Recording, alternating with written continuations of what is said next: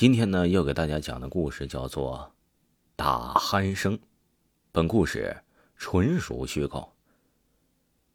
小的时候，六岁左右，舅舅和我的爸妈一起在做生意，姥姥帮忙，以此为背景。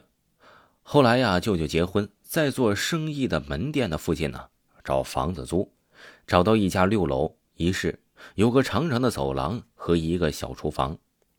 因为离门店近，我和姥姥啊就把厨房改成了小卧室住。厨房隔着长长的走廊，正对入户门。自从我们住进来后，总觉得异样。就比如说，总感觉呀，屋里有人走的时候，总感觉有人在后面跟着，每晚都会做死人的噩梦，等等等等。但是那个时候，我是人小鬼大，味觉异常，家里大人也没觉得不对。但是啊，因为生意忙，就没有深究。直到那天晚上，那晚姥姥面朝入户门的方向躺着，但是却迟迟不睡。后来睁眼想看看时间，忽然发现入户门上有一个站立的人影，披头散发，两手高举。他第一时间也没有反应过来，低喝了一声：“谁？”那影子闻言，手臂还晃了晃。姥姥赶紧打灯去看，发现什么都没有。后来呀，也是越想越怕，第二天就和妈妈说了，心里啊也都泛起了膈应。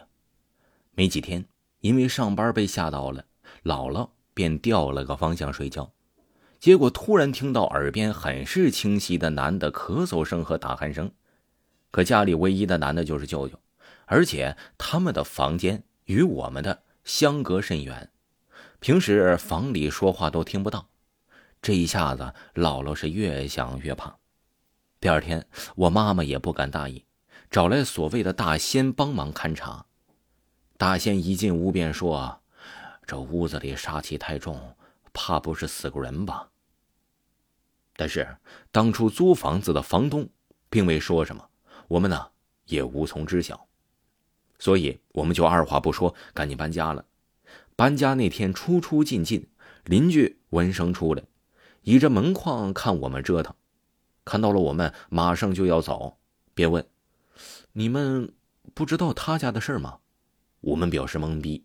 听邻居一说，才知道这家房主的大儿子是个精神病，有一年犯病在家喝了药，从屋里那个走廊一路爬，爬到大门槛上死了。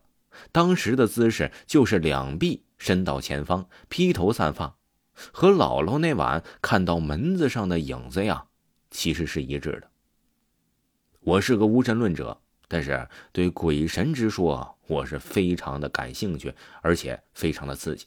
加上小的时候有现在的这个经历，更是有图有真相，这种未知感想想就刺激啊！